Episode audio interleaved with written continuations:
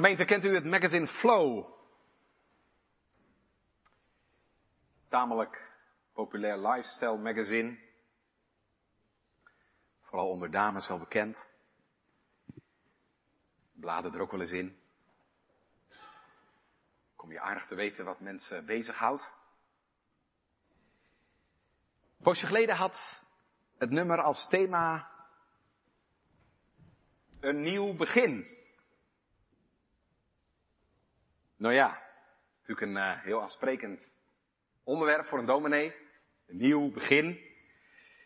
Het nummer ging over jezelf opnieuw uitvinden.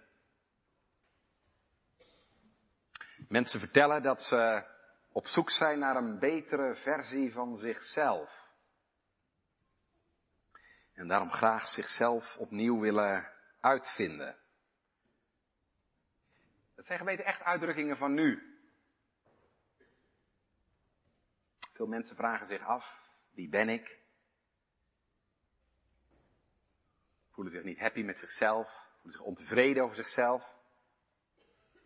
En daarom gaan ze op zoek naar een betere versie van zichzelf. Nou lijkt dat heel trendy. Maar gemeente, het is al heel oud.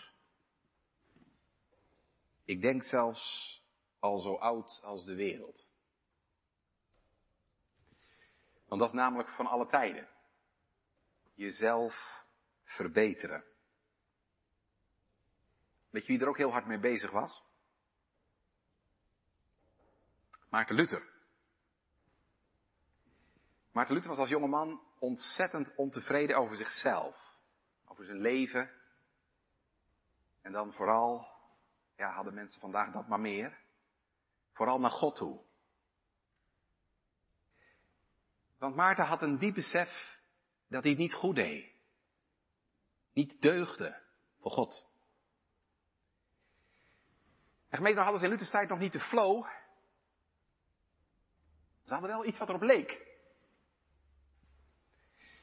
Dat was een uitspraak van de Griekse filosoof Aristoteles. En die luidt als volgt. Je wordt goed door het goede te doen. Je wordt goed door het goede te doen. Als jij goed doet, als jij goed probeert te leven, word je vanzelf gaandeweg een goed mens. Nou ja, dat probeerde Luther. Ging het klooster in, wijdde zijn leven helemaal toe aan God, probeerde sober te leven, veel te bidden, veel goede werken te doen. Maar weet je wat nou het gekke was? Hoe meer hij dat deed, hoe slechter hij zich voelde. Ik zal hem even zelf aan het woord laten, dan kunt u horen wat hij over zichzelf vertelt. Ik was een goede monnik. En ik leefde zo strikt, dat ik durf te zeggen, als er ooit een monnik de hemel zou kunnen binnengaan door monnikenwerk, dat ik zou binnengaan. Dat kunnen alle anderen in het klooster die mij kenden getuigen.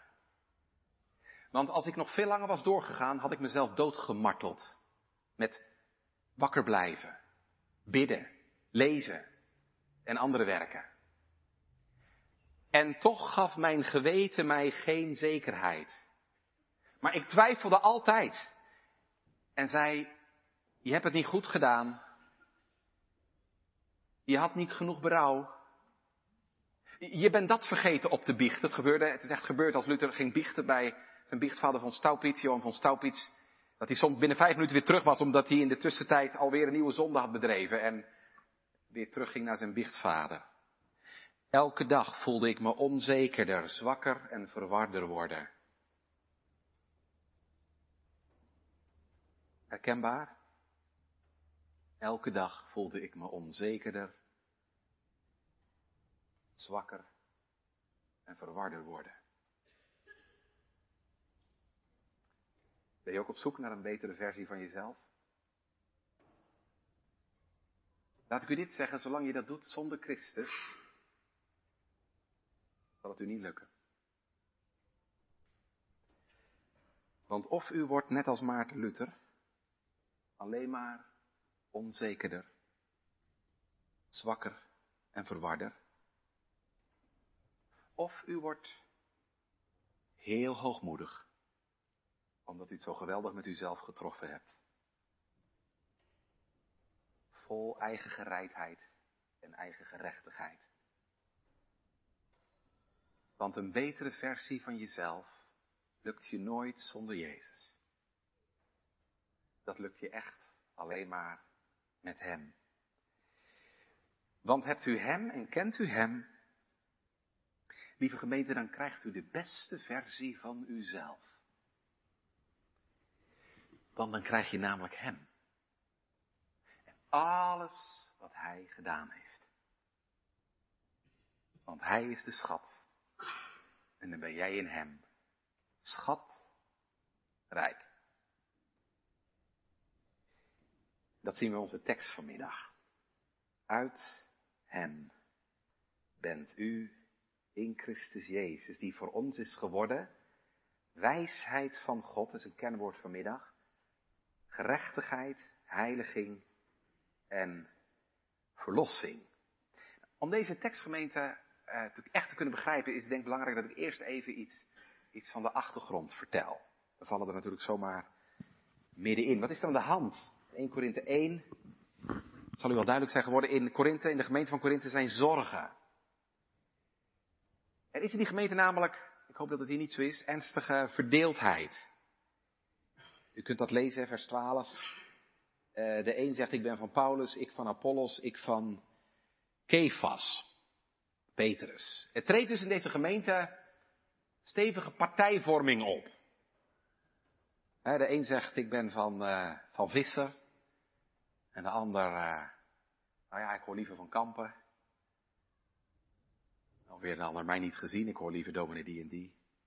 Kunnen we die niet wat vaker uitnodigen? Nou, zo gaat dat dan en zo ontstaan er allemaal groepjes. Partijvorming. En als je vraagt, hoe komt dat? Dan is het antwoord heel eenvoudig. Dat komt omdat deze mensen in Korinthe wonen. En waar waren ze in Korinthe dol op? Op mensen die het konden zeggen. Op mensen met spreektalent. Wat filmsters en voetbalsterren vandaag zijn, dat waren in Griekenland gemeenten de redenaars, de debaters. Daar waren de straten van Korinthe letterlijk gevuld mee. En ja, hoe mooi je het kon zeggen, hoe meer bewonderaars je had. Het is nou eenmaal zo, waar je mee omgaat, word je mee besmet. Dus ja, al waren deze mensen in Korinthe christen geworden, ze woonden nog wel steeds in Korinthe, zoals u in Rotterdam of in de omgeving hier woont. En ze waren dus ook nog steeds dol op mensen die het goed konden vertellen. Apollos bijvoorbeeld, die zo welsprekend was.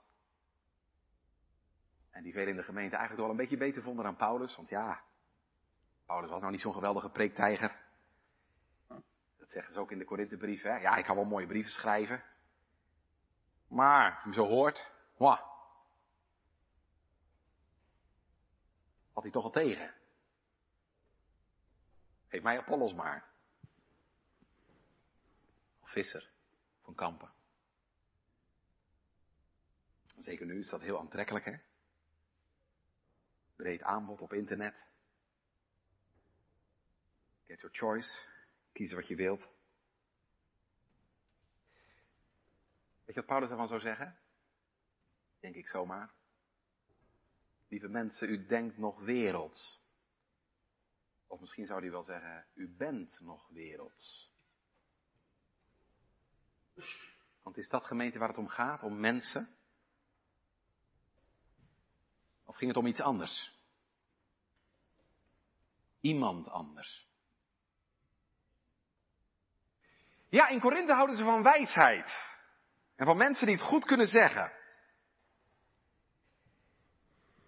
Nou ja, dat is de wereld. Dat is de wereld.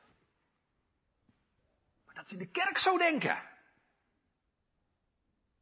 Nou, het gaat er soms in de kerkgemeente wereldser aan toe dan je denkt. Toen en nu. En daarom wil Paulus een lesje leren. Uit liefde. Heel genadig. Want mensen, jullie zijn zo onder de indruk van die redenaars en die filosofen met hun wijsheid. En eigenlijk willen jullie het in de kerk net zo hebben. Maar heb je dan niet door dat het bij God om een heel andere wijsheid gaat? Vers 20, hè? Zien jullie dan niet dat God de wijsheid van deze wereld tot dwaasheid gemaakt heeft? Zie je wat Paulus doet? Tegenover de wijsheid van de wereld en de wijsheid van de filosofie stelt Paulus de wijsheid van God, die daar dus haaks op staat, diametraal tegenover staat. Want denk eens even mee, gemeente. Heeft de wereld dan door haar wijsheid God leren kennen? Heeft menselijke wijsheid en filosofie ertoe geleid dat we God zijn gaan eren en dienen en vrezen? Nee. Het heeft ons mensen alleen maar eigenwijs, hoogmoedig en trots gemaakt. Net als de moderne mens vandaag, met al zijn wijsheid en wetenschap. De wijsheid van de wereld brengt je niet dichter bij God. Dat is wat Paulus bedoelt in vers 20. En daarom, zegt Paulus, heeft het God behaagd zich bekend te maken en mensen te behouden, niet door menselijke wijsheid, maar door goddelijke wijsheid. En wat is die wijsheid? Wat is die goddelijke wijsheid? Dat is in één woord, gemeente, Christus. Kijk maar, vers 24, hè, daar staat dat zwart op wit. Christus, de wijsheid van God. Door hem heeft God zichzelf bekendgemaakt. Door hem zorgt God voor redding en behoud. Ja, ondertussen is dat natuurlijk wel, dat lees je ook al tussen de regels door, een wijsheid die de wereld dwaas vindt. Een man aan een kruis. Hoe kan dat ooit je hoop zijn? Maar dit is de boodschap, gemeente, die God, die Paulus brengt. Geen literaire hoogstandjes, geen retorische trucendoos, maar de boodschap van het kruis. Waar Joden en Grieken letterlijk hun neus voor ophalen. Kijk maar, vers 18. Het woord van het kruis is voor hen die verloren gaan wel dwaasheid. En lieve mensen in Korinthe, waarom in hemelsnaam kijk je dan zo hoog op tegen filosofen en redenaars? Waarom ben je nou zo onder de indruk van de wijsheid van de wereld, terwijl je de echte wijsheid al hebt? Christus, de kracht en de wijsheid van God. En nu naar onze tekst. En nou kan ik het bruggetje slaan. Want gemeente, daar zien we datzelfde begrip weer terugkomen. Hè? Ziet u het? Maar uit hem bent u in Christus Jezus, die voor ons is geworden, daar heb je hem, wijsheid van God. Christus is voor ons de wijsheid van God geworden. We hebben niet de wijsheid van deze wereld nodig, wij hebben Christus nodig. Hij is onze wijsheid geworden. En hoe is die dat geworden? Hoe is Jezus Gods wijsheid geworden? Nou, niet op knappe toespraken, filosofische hoogstandjes. Maar door een weg van eenzaamheid en pijn en angst en vernedering is Jezus voor ons de hoogste wijsheid geworden. Door mens te worden, te lijden en te sterven en op te staan en naar de hemel te gaan. Zo is hij voor ons Gods wijsheid geworden. Maarten Luther noemde dat theologie van het kruis. Theologie van het kruis. Zo heel totaal anders dan de wereld dat doet. Wat voor de wereld geldt als zwakheid en dwaasheid. Dat is nou Gods wijsheid. Een kindje in een kribbe. Een naakte man aan het kruis. Dat is nou Gods wijsheid. Zo is Jezus voor ons Gods wijsheid geworden. En daarom hebben jullie niet de wijsheid van de wereld nodig. Want jullie hebben Jezus. Die ons geworden is. Wijsheid van God.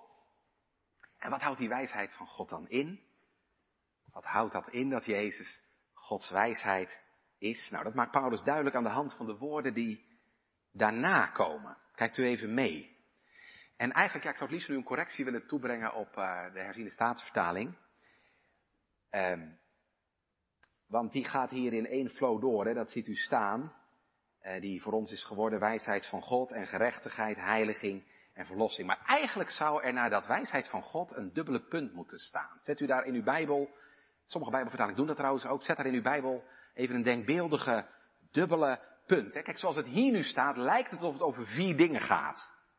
Maar gemeente, het gaat niet over vier dingen, het gaat over één ding maar. Christus is onze wijsheid. En vervolgens legt Paulus dan aan de hand van die volgende drie woorden uit wat die wijsheid betekent en inhoudt. Rechtvaardigheid, heiligmaking en verlossing. Dus die drie laatste woorden vormen de inhoud, de binnenkant van dat begrip wijsheid. Christus is voor ons tot wijsheid geworden, hè? Want hij is onze rechtvaardigheid, heiligmaking en verlossing. Ik ga even inzoomen op die drie woorden. Rechtvaardigheid, heiligmaking en verlossing. En ik zeg er gelijk bij, gemeente, dat helpt denk ik wel even om het te begrijpen. Achter die drie woorden moet u drie plekken, drie plaatsen zetten. Bij het begrip gerechtigheid moet u tussen haakjes rechtbank zetten. Bij het begrip heiligmaking moet u tussen haakjes het begrip tempel zetten. En bij het begrip verlossing moet u tussen haakjes slavenmarkt zetten. Ja? Heb u ze? Dus rechtbank, tempel, slavenmarkt. Gelinkt aan die drie woorden. Gerechtigheid, heiligmaking en verlossing.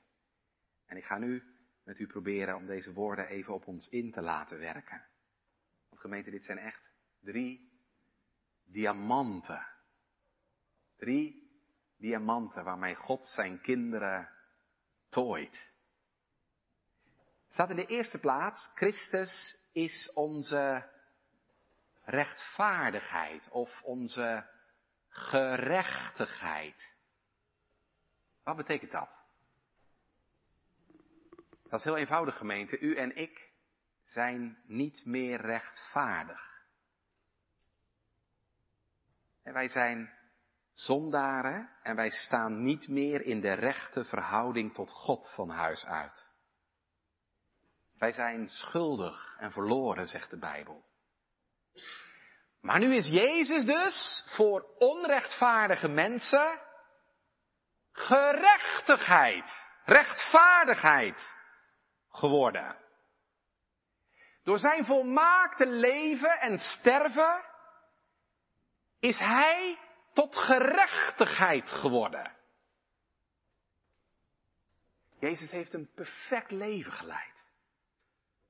Van wieg tot graf, gehoorzaam geweest aan zijn Vader, aan de wet van God.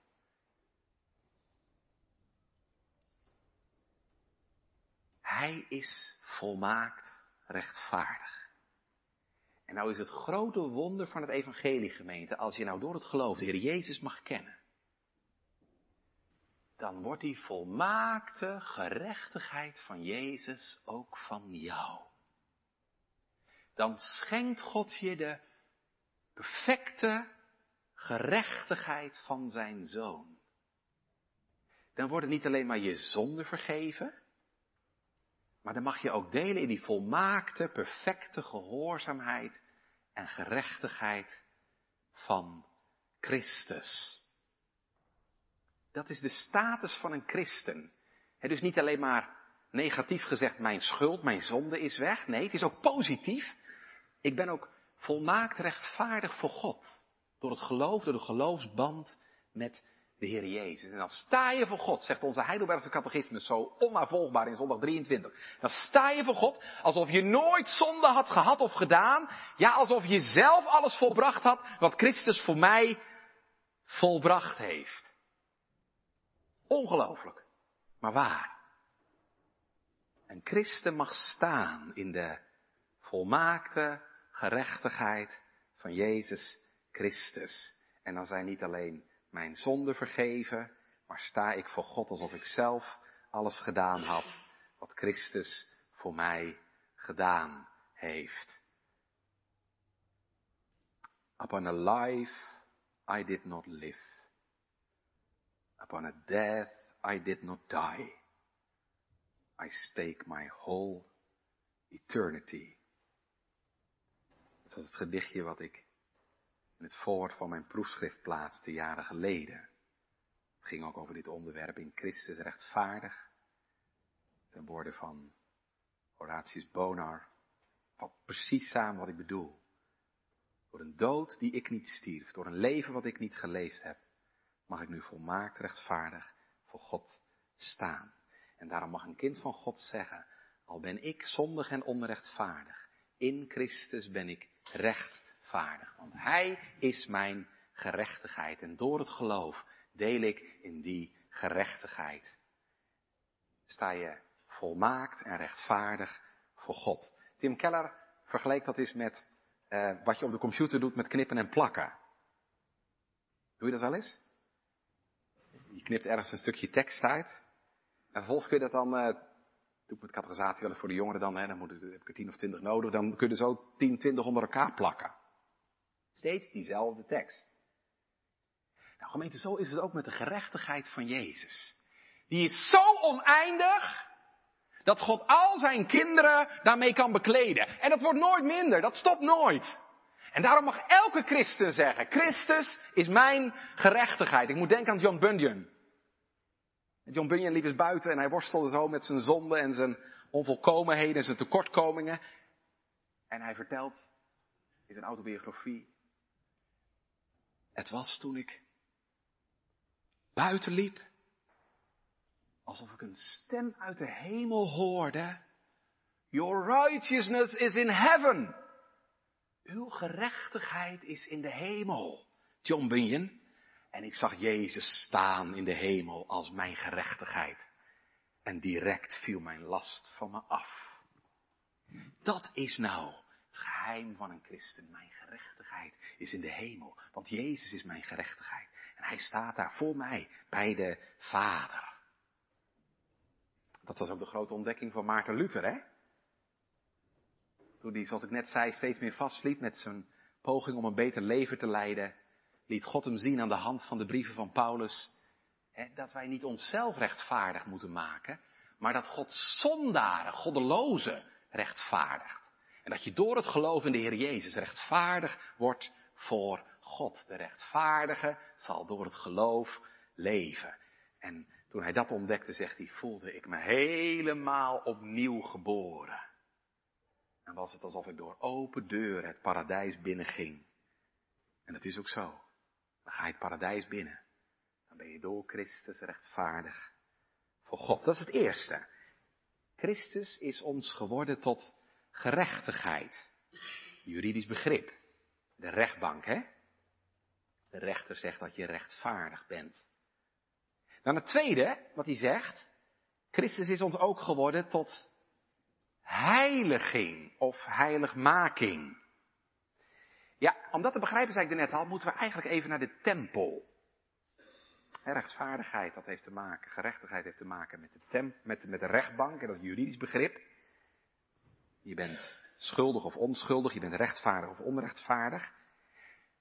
Maar heilig, dat tweede woord, dat heeft te maken met de tempel. Heilig betekent in de Bijbel namelijk dat je apart bent gezet voor God. Dat je apart gezet wordt voor de dienst van God. Je leest in de tempel waren heilige vaten. Nou, er was op zich niks bijzonders aan, dat waren gewone vaten, dat ze die thuis gebruikten. Maar ze waren heilig omdat ze apart gezet waren voor God, voor de dienst van God. Of denk bijvoorbeeld aan een offerdier in de tempel. Dat dier werd uit de kudde gekozen om als offer te dienen voor God. Het was bestemd voor de Heere en daarom heilig. Nou, zo ben je ook als christen apart gezet voor God. Om je leven toe te wijden aan de dienst van de Heere. Als een levend dankoffer. Dankzij Christus kunnen wij God weer dienen. Christus die zichzelf voor ons geheiligd heeft, die gezegd heeft, ik heilig mijzelf voor hen, zijn wij geheiligd. En worden we weer in staat gesteld om God te dienen. Om als een levend dankoffer ons leven in zijn dienst te besteden. Dus levend in verbondenheid met Christus, vervuld met zijn geest, kun je God weer dienen. Mag je weer vrucht dragen voor de Heer. Dat heeft Christus mogelijk gemaakt en daar is hij de bron van. En dan dat derde woord. Want Christus is niet alleen geworden tot gerechtigheid en heiliging. Er staat, hij is ons ook geworden tot verlossing. En ik zei bij dat derde woord, gaan we even van de tempel nu naar de slavenmarkt. Dat is een minder prettige omgeving. Maar daar moeten we wel even dit woord situeren. Vrijgekocht. Verlost betekent je bent vrijgekocht. Er is een prijs voor je betaald. En daarom ben je vrij. In de oudheid kon je, vreselijke praktijk natuurlijk, maar dat was wel de werkelijkheid, kon je op de markt slaven kopen met geld. Nou, zo heeft ook Christus zijn kinderen verlost. En dan niet met goud of zilver, maar met zijn eigen kostbare bloed. En nu zijn ze vrij. Want dat is het resultaat van verlossing. Dan ben je vrij. Zo'n slaaf die vrijgekocht was, die was vrij. En Christus is vrij. Ik ben vrij van de vloek van de wet die mij veroordeelde. Ik ben vrij van de zondelast en schuld. Ik ben ook vrij van de macht en de heerschappij van de zonde die het zo voor het zeggen had in mijn leven. Ik ben vrij van het oordeel van de dood. Ja, ik moet nog wel sterven, maar dat is geen oordeel meer, maar een doorgang naar het eeuwige leven. Van al die dingen heeft Christus mij verlost. En lieve gemeente, dat ga je ook merken in je leven. Als dat gebeurt. Dan wordt ook daadwerkelijk de macht van de zonde in je leven gebroken. Gaan oude patronen en verslavingen eruit. De angst ook voor de dood verdwijnt. De vloek van Gods wet kan mij niet meer bedreigen. Als ik weet dat Christus mij verlost heeft. Want hij droeg voor mij de vloek van de wet. Hij brak voor mij de macht van de zonde. Hij heeft voor mij de dood overwonnen. Dat is allemaal gebeurd op Golgotha. Daar heeft hij de verlossing teweeggebracht. En daarom zegt een christen met Isaac da Costa, in het kruis zal ik eeuwig roemen. En geen wet zal mij verdoemen. Christus droeg de vloek voor mij. Heeft genade voor mij verworven. Ik ben van dood en zonde vrij. Omdat hij mij heeft verlost. Nou gemeente, daar hebben u de schat van het evangelie. De schat die Maarten Luther 500 jaar geleden ontdekte. En die nog steeds mag schitteren. Ook vanmiddag. Christus. Die ons geworden is. Wijsheid van God. Rechtvaardigheid. Heiliging. En verlossing. Gaan we gauw naar onze tweede gedachte. Ik heb iets gezegd over de inhoud van deze schat. Ik wil in de tweede plaats nog iets zeggen over de toegang tot deze schat. Dat is natuurlijk ook een belangrijke vraag. Want ja, hoe kom je daar nou bij? He, onze koning, ons koningshuis heeft ook een schatkamer, maar daar kom ik niet zomaar bij. En u ook niet. Hoe komen wij bij de schat van koning Jezus? Hoe krijg je daar nou deel aan? Hoe wordt die schat nou van jou? Nou, dan wil ik even gemeente een streep zetten onder die twee woordjes aan het begin van onze tekst. Die twee kleine woordjes. Uit en in. Ziet u ze? Uit hem bent u in Christus Jezus. En dat helpt ons om te begrijpen hoe je deel krijgt aan deze schat. Uit hem. Dat betekent, het vindt zijn oorsprong in God. Het is uit God, uit hem. Hij is het die ons bij deze schat brengt. En deze schat deelachtig doet worden. Het is uit hem, dat laat ook zien gemeente, het is alleen genade. Het is niet alleen maar solus Christus, het is ook sola gratia. Alleen genade. Uit genade bent u zalig geworden en dat niet uit u. Nee, niet uit u, maar uit hem. En dan dat tweede woordje waar je streep onder moet zetten, dat is het woordje in. Uit hem bent u in Christus Jezus. Hoe krijg ik deel aan deze schat? Uit hem, dus door genade alleen. En vervolgens in Christus Jezus. Jezus is dus de toegangsdeur tot deze schat. Klopt ook, hè? Ik ben de deur. In Christus Jezus. Wat betekent dat? Dat is een heel belangrijke uitdrukking. Die komt meer dan 100 keer in Paulus' brieven voor. In Christus zijn. En dat wijst gemeente op het grote wonder van de geloofsband, de geloofsvereniging met Christus. En door het geloof word je één met hem. Zoals een man één is met zijn vrouw, zoals een rank één is met de wijnstok, zo worden gelovigen één met Christus. Zoals die rank wordt ingelijfd op de wijnstok, zo worden gelovigen ingelijfd in Christus om één te worden met hem. En er zitten altijd twee kanten aan, gemeente, aan het ontstaan van die geloofsband met de Heer Jezus. Dat betekent aan de ene kant altijd dat je de inlijving hebt, of de inenting. Dat is dus wat God doet, dat is die genade waar ik het net over had. En God die ons losmaakt van ons oude leven, God die ons losmaakt van onze verbinding die we met Adam hebben. En die ons inlijft in Christus. Ik heb het honderden keren gedaan toen ik op de rozenpekerij werkte. Stammetje opensnijden, stammetje open doen. Eentje pakken, eentje erin doen en dichtbinden. Inlijving, inenting. Dat is de ene kant, dat is wat God doet. Dat is die genade alleen. Uit genade bent u zalig geworden en dat niet uit u. Dat is wat God doet. En wat gaat u doen als God je inlijft in Christus? Heel eenvoudig gemeente, en dan ga je de Heer Jezus door het geloof omhelzen. Zoals die rank zich als het ware vastklampt aan de wijnstok. En één wordt met die wijnstok. Ik heb dat heel vaak gezien. Toen een paar weken later kwam, dat dat eentje helemaal vergroeid met die wijnstok. En dan kwam er een nieuw takje uit. Nou, zoals die rank, dat eentje zich als het ware vastkleeft aan die wijnstok. Zo gaat een gelovige zich vastklampen aan Jezus. Dan ga je in hem geloven en aan hem toevertrouwen. Dus als u nou vanmiddag vraagt, hoe weet je nou of je in Christus bent? Dat is heel eenvoudig, gemeente, dat kunt u weten. Dan ben je namelijk afgesneden van je oude leven. Dan kun je dus niet meer in dat oude leven van de zonde blijven. Dan worden je zonden je tot last, dan krijg je daar verdriet over en berouw. Dat is de ene kant, maar je kunt het ook hieraan weten, dat u Christus nodig krijgt. Dat je hem nodig krijgt tot vergeving van je zonde, tot verzoening van je schuld. En dat niet alleen, je krijgt hem onuitsprekelijk lief. Je leert tot hem de toevlucht nemen. Want de Heilige Geest geeft je vrijmoedigheid om Christus aan te nemen tot je redder en zaligmaker. Je mag hem omhelzen door het geloof. En je leert meer en meer op hem te steunen. En zo word je één met hem. En raakt je leven meer en meer met hem vergroeid.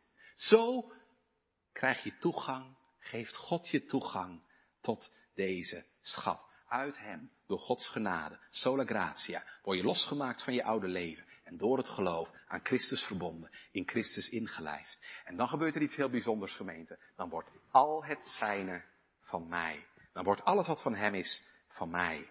Ja, heel die schat waar we het net over gehad hebben, gerechtigheid, heiliging, verlossing, die is dan van u.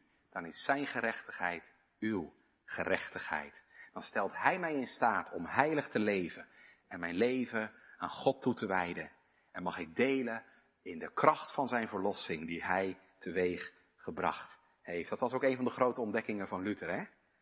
Dat door het geloof in Christus alles van hem nu van jou is. En God zij dank ook andersom, dat alles van jou nu van hem is. Al jouw ellende, al jouw schuld, al jouw narigheid, al jouw rotzooi, die worden van Jezus. En al zijn genade, liefde, ontferming, worden van jou. Luther gebruikt daar heel graag een beeld bij. Van een heel arm bruidje. Die met een schatrijke prins trouwt. Zij zit zwaar in het rood. Maar ja, het is getrouwd nu, hè? Dus al haar schuld is nu van hem. En al zijn rijkdom is nu voor haar. En dan zeg je het eigenlijk nog te zwak, hè, zoals ik het nu zeg. Want gemeente, het is niet alleen maar zo dat al het zijne van mij wordt. Luther gaat nog een stap verder. Hij zegt, hij wordt zelf van ons. Hij wordt zelf van ons. Net zoals als jij getrouwd bent, je tegen je man of vrouw mag zeggen, jij bent van mij. Dat zeg je natuurlijk tegen niemand, hè? Nee, maar tegen je man of vrouw mag je dat zeggen, jij bent van mij. Zo is ook Jezus verenigd met zijn bruid. En mag ze zeggen, lieve Heere, u bent van mij. Ik onrechtvaardig, u rechtvaardig. Ik onheilig, u heilig. Maar in u is al het uwe van mij. Vreugdige weksel. Vrolijke ruil. Noemde Luther dat, en dat is het ook. Een blijde, wonderlijke ruil. Jij mag alles van jou aan Jezus geven. En hij wil al het zijne aan jou geven. Dus als je vanmiddag de Heer Jezus mag kennen, dan hoop ik dat je in deze tekst ziet hoe ongelooflijk rijk je bent. God heeft je verbonden aan zijn Zoon. En nu is alles van hem, van u. En dat betekent, gemeente, hoe zondig je je soms kunt voelen, hoe slecht, hoe onwaardig, hoe onvolkomen. Dan blijft dit evengoed waar. Uit hem bent u in Christus Jezus. Die ons geworden is, wijsheid van God, gerechtigheid, heiligmaking en verlossing. Dus of u nou wakker bent of slaapt, of u nou gezond bent of ziek, of u zich nou moe voelt of fit, of u nou opgewekt bent of diep in de put en neerslachtig bent, maakt allemaal niet uit. U bent in Christus heilig, rechtvaardig en verlost. Hoe je ook voelt, wat je toestand is, dit verandert nooit. En wat is het belangrijk als je de Heere vreest om dit telkens weer voor ogen te houden en te geloven. Want ik heb zo vaak de neiging, u ook, ik heb zo vaak de neiging om me te laten leiden door mijn gevoel. En we zien zo vaak op onszelf en dan zie ik zoveel in mijn leven wat me soms zo verdrietig en zo moedeloos kan maken. Waar ik me zo waardeloos voor God kan voelen. Maar dan zit je verkeerd, want dan zie je op jezelf. Je moet zien op Christus. En geloven wat God zegt dat waar is. Wat God zegt over zijn kinderen dat waar is. Gerechtigheid, heilig en verlost. Dat hangt helemaal niet af van mij. Dat is waar in hem. Een paar jaar geleden overleed Jerry Brits, die bekende schrijver. Prachtige boekjes geschreven. Ik las bij Jerry Brits dat hij elke dag de gewoonte had om zijn dag te beginnen met deze woorden uit 1 Korinthe 1 vers 30. Maar uit hem ben jij in Christus Jezus. Wat er ook gebeurt in je leven, hoe je ook voelt, dit is waar. En wat geeft dat een troost en blijdschap? Minder zien op jezelf, minder zien op de omstandigheden. En meer zien op wat God zegt. Ik kom zoveel mensen tegen vandaag. Die ontevreden zijn over zichzelf. Jij ook misschien. Je bent op zoek naar een betere versie van jezelf. Mag ik je een advies geven? Stop ermee. Stop ermee, want het lukt je nooit. Het wordt met ons alleen maar met de dag erger, gemeente. Een betere versie van jezelf vind je nooit. Je kunt beter Christus vinden. Want heb je hem, dan heeft u de beste versie van uzelf.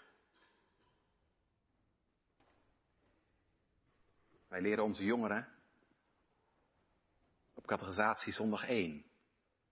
Wat is je enige troost in leven en sterven? Wat zegt het antwoord dan? Dat ik niet van mijzelf ben, maar het eigendom van mijn getrouwe zaligmaker, Jezus Christus. Het gaat juist mis zolang je nog van jezelf bent. Je moet van hem zijn. En dan alleen vind je de beste versie van jezelf. En beter dan dat kun je nooit worden. Want beter dan hem kun je nooit worden. Dan maakt het niet meer uit wat ik van mezelf vind. Dan maakt het niet uit hoe slecht en onvolkomen ik me vaak ook voel. Dan mag je weten wat God van mij vindt. Hij ziet mij aan in Christus.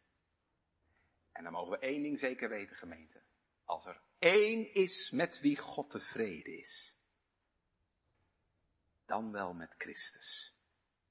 Deze is mijn geliefde zoon, in wie ik al mijn welbehagen heb. En als jij in hem bent, heeft God een welbehagen, ook in jou. Nou, dan is het toch goed? Als God tevreden met u is, dan is het toch goed? Dan is het goed, gemeente, voor tijd en eeuwigheid. Of weet je dat nog niet? Of het goed is. Het is natuurlijk wel heel zwart-wit, hè, vanmiddag. Het is goed of het is niet goed. Je bent in Christus of je bent het niet. En ben je niet in Christus, dan ben je dus ook niet rechtvaardig, heilig en verlost. Dan moet je dus omdraaien, dan ben je dus nog onrechtvaardig, onheilig en onverlost. En dan ben je misschien zelf heel tevreden met deze versie van jezelf. Ik kan u zeggen dat God het niet is. Maar dan mag ik vanmiddag u de genade van God preken. Sola gratia. Ik mag u zeggen, u kunt behouden worden. En ik mag u Jezus preken. Die ons geworden is wijsheid van God, gerechtigheid, heiligmaking en verlossing. En ik mag u zeggen, hij is alles wat u niet bent. En hij heeft alles wat u mist. En als u dan vraagt, wat moet ik doen om zalig te worden? Dan is het antwoord, gemeente, heel eenvoudig. Laat alles los van jezelf. En leer te zakken en te zinken op Jezus alleen. On Christ, the solid rock I stand. All other crowns are sinking sand. Stel uw hoop op Gods genade. En vlucht tot Jezus, die zich ook vanavond aanbiedt. Tot gerechtigheid, heiligmaking en verlossing. Geef hem je zonde. Geef hem jezelf. En hij zal zichzelf aan jou geven. Ik eindig met Luther. Dat mag vanavond wel, hè? Zo net voor hervormingsdag. Kort nadat Luther het evangelie ontdekt had, gemeente, schrijft hij een briefje aan een vriend. Die ook monnik was. Een zekere Georg Spenlein. 1518. Dus net een jaar na zijn reformatorische ontdekking. En hij wees die vriend, Georg Spenlein, die worstelde ook met diezelfde vragen. Hoe ben ik rechtvaardig voor God? Hoe weet ik dat mijn zonden vergeven zijn? Ik geef Luther het laatste woord. Daarom, mijn lieve broeder, leer Christus de gekruisigde kennen. Leer aan jezelf te wanhopen en te zeggen, Heere Jezus, u bent mijn gerechtigheid, maar ik uw zonde. Dat is geloven. Jouw zonde inruilen voor zijn gerechtigheid. Heere Jezus, u bent mijn gerechtigheid. Ik uw zonde. Wat een heerlijke ruil. Dan kun je toch alleen nog maar zeggen. Soli Deo Gloria. Die roemt. Roemen in de Heere. Amen.